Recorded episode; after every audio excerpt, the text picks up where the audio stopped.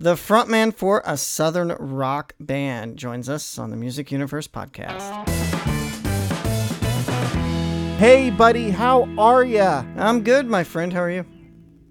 I'm great. It feels like forever since we've sat down to do this. It won't feel like forever to our listeners, but I just completed a move and Yeah. Ah, just needed to do that.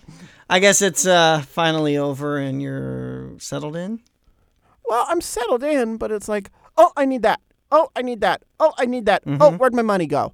Uh, yeah, that that's the quickest one you'll realize you lost. Yeah. I need this for my kitchen. I need that for my dining room. I need that for my living room. I need that for my studio. I need that for the bedroom. Uh, what, what, what, what? And then I look at my bank account and it's a, no, you don't. right?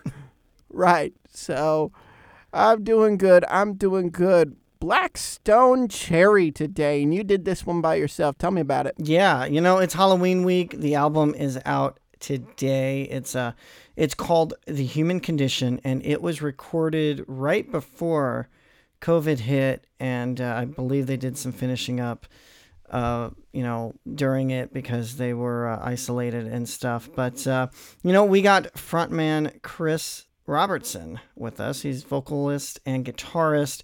We talk about the process of the album. Um, in fact, he was picking up his uh, son from school whenever uh, I called him. So um, he kind of did this from from the vehicle, but um, we talk about everything, including uh, the influence Eddie Van Halen had on him. Uh, we haven't, you and I haven't recorded um, an intro or outro since Eddie passed, and uh, you know we we thought about discussing it more, but um, I thought uh, you know I'm interviewing a guitarist. Let's get his thoughts. So um, you get to hear that at the end of the interview. So uh, it, it's pretty heartfelt. That is great. It seems like we should not waste any time. And let's get right to it. Welcome to the Music Universe podcast. How are you doing, my friend? I'm doing good, man. You know the the weather's decent here at home, and uh, you know things could things could always be worse. I know the world's in a in a very uh, you know unflattering state right now, but things could always be much worse. Yeah. Now is home Kentucky. Yes, sir. Yeah, and uh, right before we got on, you you were actually picking up your kids. So does that? Uh, I know they're back in school, and you were just kind of telling me how that process goes with them. But does that make you nervous at all that they're attending in person when this thing is uh, still, as fall hits, could ramp it? It it, it does, um, and ultimately it came down to we sat down and had a long uh, discussion with our son about you know the the risk and everything and how he would have to you know listen to all guidelines and rules at school if he went. And it ultimately came down to him wanting the interaction of of his you know people his age you know i mean? It's, it's me him and his mom. And she's a nurse so you know she's working she's been working the entire time regardless. You know I, i'm not allowed to work anywhere. Um, so you know we're um, it, you know we're we're making do with what we can in every situation with the best of every situation but it's it's not been the easiest but i mean man letting him go to school um, you know and and i got to say that the school district has been very good about everything um, there was one case um, that came up with a faculty member's family and they shut the school down. Um, the the school was they, they went to online learning um, immediately, um, and the next the week following the the week they went to online was fall break, so there was a two week, fourteen day quarantine, and uh, I mean they monitor the number of cases in the county daily. Um, they're doing everything the best they can, man, to provide some kind of normalcy for these kids and. I really hate it, man, for you know, like the seniors and stuff that they've worked their whole lives for senior year, you know, thus far, anyways, to, to, to what they know of life so far. They've worked for senior year, and now it's, you know, the kids from last year didn't even get to finish theirs. These are, you know, having to do it through, you know, uncertain circumstances. It's just, uh, it's a weird time in the world, man, for everybody, really. Yeah, and I, I think that normalcy is something we're all trying to get back to. Um, it's definitely necessary, and especially with these kids. But um, you know, you, you said that you're not allowed to work, and that's what's sad because whoever thought that music would ever basically stop in its tracks, you know, and not Yeah, musicians aren't able to go do what they've only known to do. Oh, dude, I would have never thought in my lifetime that I would have to go eight months without playing a concert under anybody's conditions other than my own. Um, you know, unless it was an extended break or something that we were taking just to relax. Um, you know, and it's it, it's been difficult, you know, but I, I, you have to find positivity in every situation. And for me, you know, I'm I'm almost to the school line now to pick them up, and it's been able it's been being able to take my kid to school and bring him home and watch him grow up. You know, I mean, dude, he he turned eight years old October 11th, and I've been home for eight months, just over eight months right now, and this is the longest span of time we've ever had together since he was born. Um, so you know that's that's been absolutely amazing. Um, you know, I got some family members that aren't in great health, and, and being able to be with them has been amazing as well. Um, but still, it's you know, we're still craving that normalcy. I mean, I've only known one kind of way of life for the last 15, 16 years, and um, to the unforeseeable future, that's completely gone. You know, and I mean, we got a couple shows coming up that are uh, you know socially distanced, and uh, we got one coming up this weekend that's a socially distanced pod style concert. Um, and then we've got one coming up uh, a couple weeks from now that is a uh, it's a drive-in uh, style concert. And who knows what those are going to be like, man? But at least it's something to uh, to to do, and, and and some little, however small, piece of piece of a normal life, and back to uh, who we are that we can we can grab and I'm gonna hold on to it for dear life, man. Oh, absolutely. Now, were you guys, um, you know, I, I know you guys spent some time recording this album. We're going to get to that in just a few minutes, but have you guys done any type of uh, live stream events? Uh, we haven't aired anything yet. We did film uh, a concert a couple days ago. That is why my voice sounds like it does now. um, but it was uh, the first time we had got to play together in eight months, man. Um, you know, because when we did the record, we multi-tracked everything and, and tracked individually. Um, but but man, it, it um, getting to play music for the first time in eight months with those dudes was absolutely unreal. But we filmed a show that we are going to broadcast um, the the day the record comes out.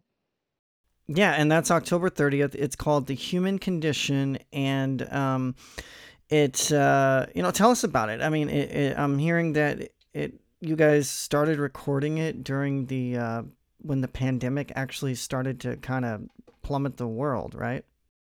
Man, we went in at the end of February, um, and you know, like it wasn't really a, a major breaking thing until what was it, end of March? Really, when it when it kind of took hold of everything. Um, so we were in the studio as it's starting to unfold, and we're starting to see, and we're like, man, and what touring's going to be like. And then towards the end of uh, the end of March, we start getting all the cancellations, and we're like, right, here we go. Uh, you know, something is obviously this is bigger than than we know, and um, it was weird, man. You know, but I, I think that uncertainty and everything lent its uh, lent its hand to the record, um, and in, in a way that you know contributed something that I think would not have been there otherwise. And you mentioned that you guys tracked it. What was it like as lockdown orders went into effect? I mean, did you guys have it finished by then, or were you guys just kind of doing going one at a time, or just a minimal crew? Well, essentially, the the way the guidelines were in Kentucky, um, and we made it through the entire record this way. Um, the the closest we got was when they had uh, limiting groups to ten people or less. Um, but there were six of us in the studio, so there was the four of us in the band.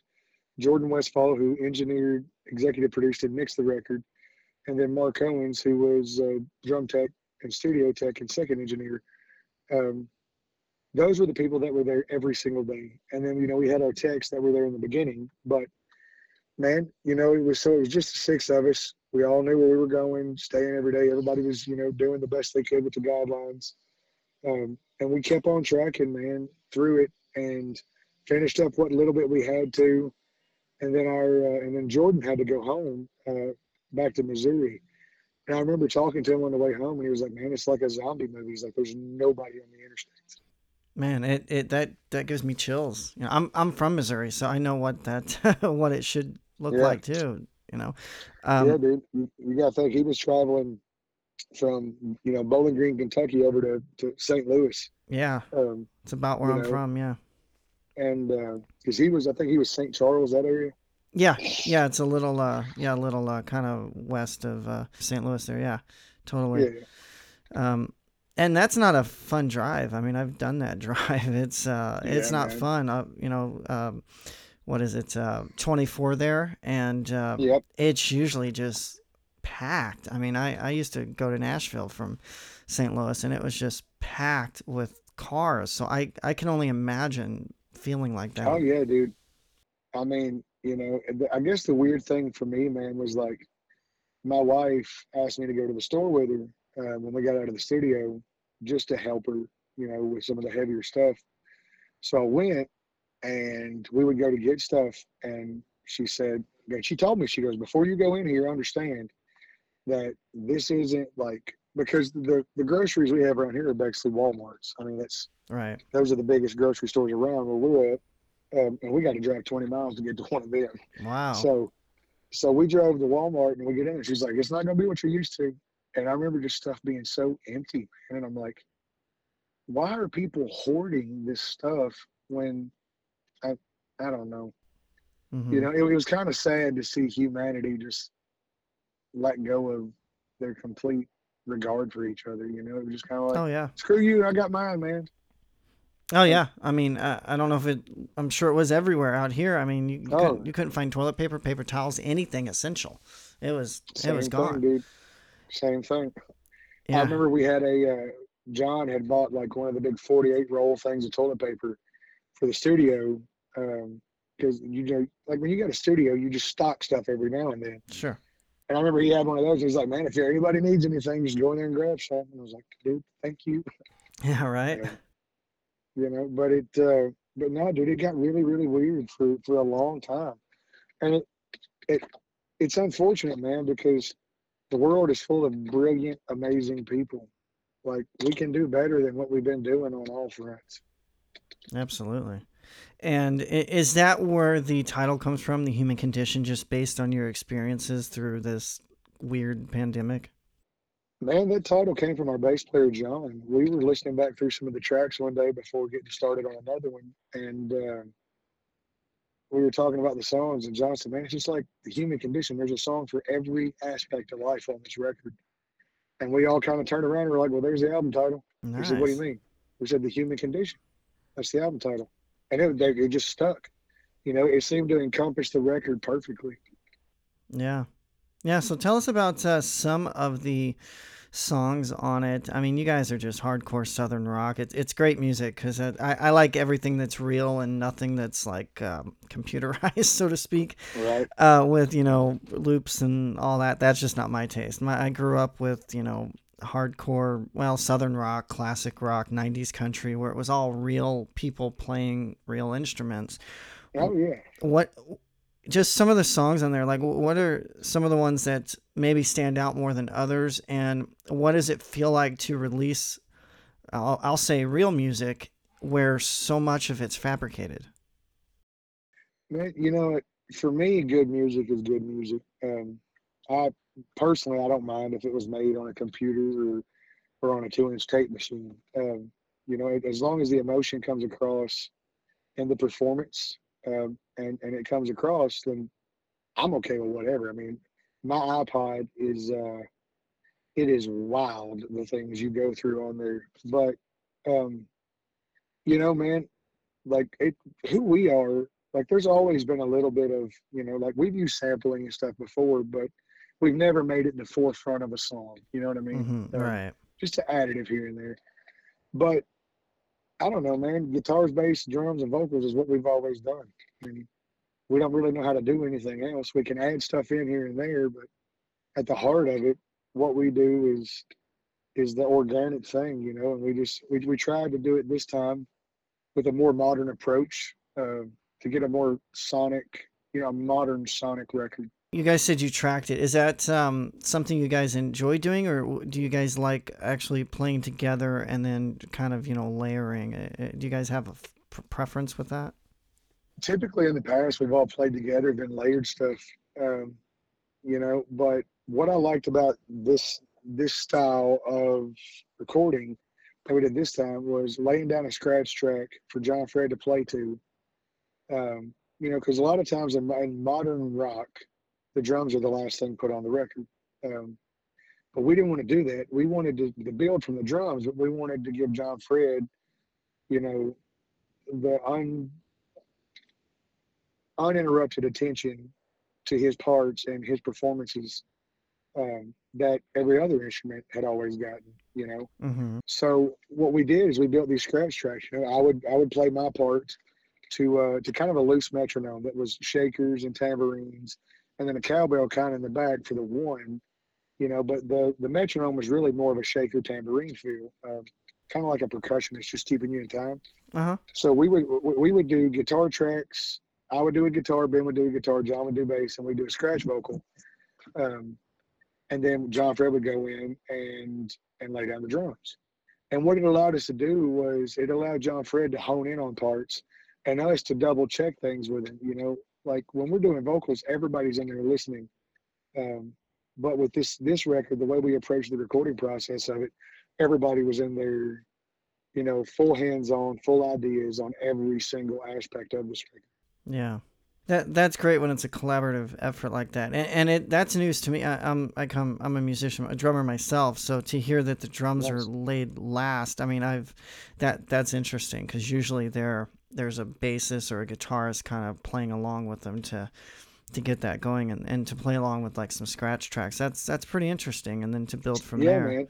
Dude, it, it blew my mind. We were talking to our engineer, and he was like, "Yeah, he's like most modern records, you know, the drum, the drummer's playing to a full finished track without drums."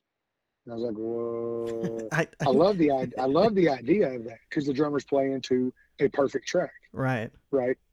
But there's also no room for working guitar parts around drums if you do that. Mhm. And we do that a lot. Like John Fred is an insane drummer, man. And some of the licks he does, we'll do guitar, you know, runs with him. And that was why we wanted to do the scratch tracks.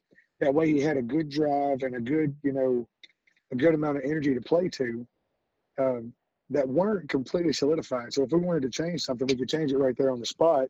And then we could all go right back to focusing in on are the drums complementing the song? or the guitars complementing the drums? You know I Right. mean? And it uh, it just allowed us to really dissect every instrument this time, man. No, that's that's great. I, I've heard parts of the album already, and um, I'm really digging it. Are there any? And I'm not asking you to pick a song because I know they're they're all your babies. But are there any that stand out more that you're excited about than maybe some of the other ones that will need to be discovered a little more?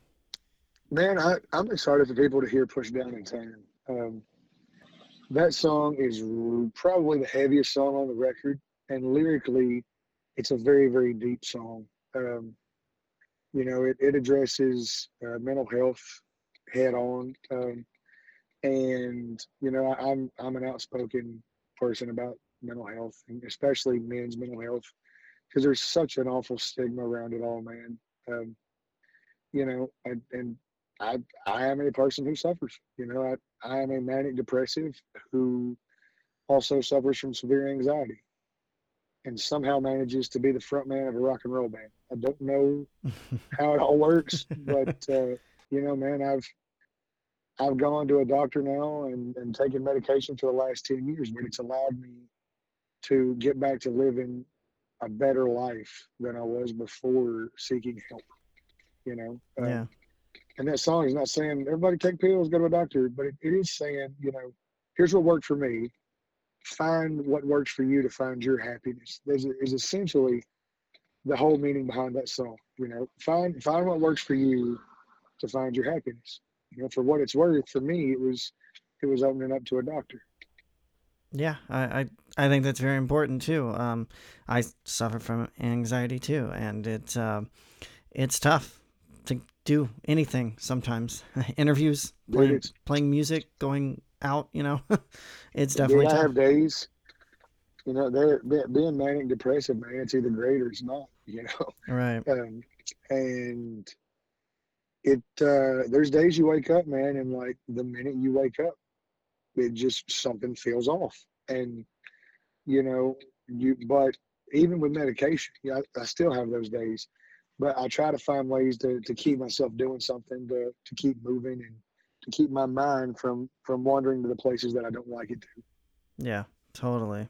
And you know, rock and roll helps with that, or all styles of music, really.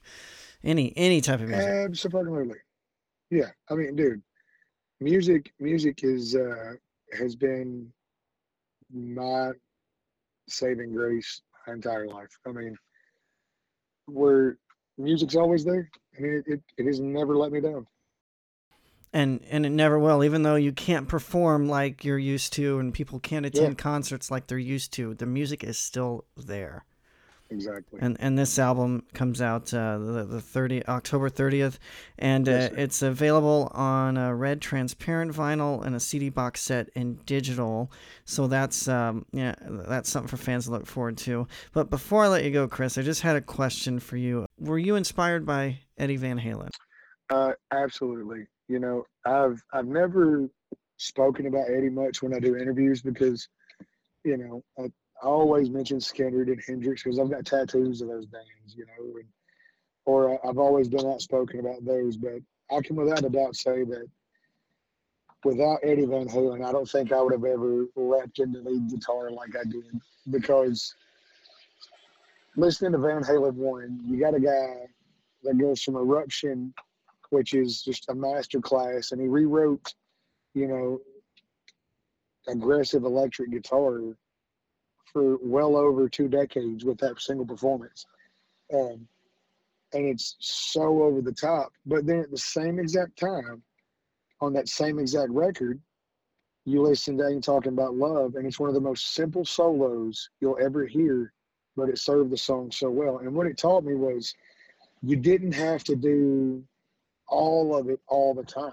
You know, it, it taught me that there there are different, you know, parts that speak totally differently in each song, and because he could have easily blistered, you know, a master class solo in "Ain't Talking About Love," but he chose to play that melody line instead, man, and it that melody line inspired me to learn lead guitar. You know, so I'm forever grateful for that. yeah did, did you ever get to meet him I did not, man. I never got to meet Eddie or, or see him perform live. Um, mm. which you know there's it's it's begin, beginning to be entirely too many artists uh, that I say that about you know but generally I'm on tour at the same time they are so it's it's Yeah. not always easy Yeah, absolutely. Well, Chris, it was an absolute pleasure chatting. Did you have anything else you would like to add before we wrap things up? man just thanks for the chat and uh, I hope everyone checks out the record and I I hope they truly enjoy the record because we, uh, we we worked really hard on it and uh, we're just excited for people to hear it man Well, Matt, yeah, uh, very, um, very thoughtful there about uh, Eddie Van Halen, and uh, rest in peace. Man, there'll never be another guy like him. No, it, uh, you know, I, I thought it was sudden. I didn't realize he had cancer. hmm And um, actually, I found, probably just from people memorializing him, found a really interesting interview that um, Neal Schon of Journey had done about having Van Halen as an opening act. And Yeah. as fa- as fame comes and goes, it's hard to think of like Van Halen having opened for Journey because I think objectively one is in the pop culture a little bit more than the other now. But Mhm. um, yeah, it's crazy to think about the kind of life he led, and he was young too. I think he was still in his sixties. he was 65. Yeah. Yeah, yeah. That's Yeah.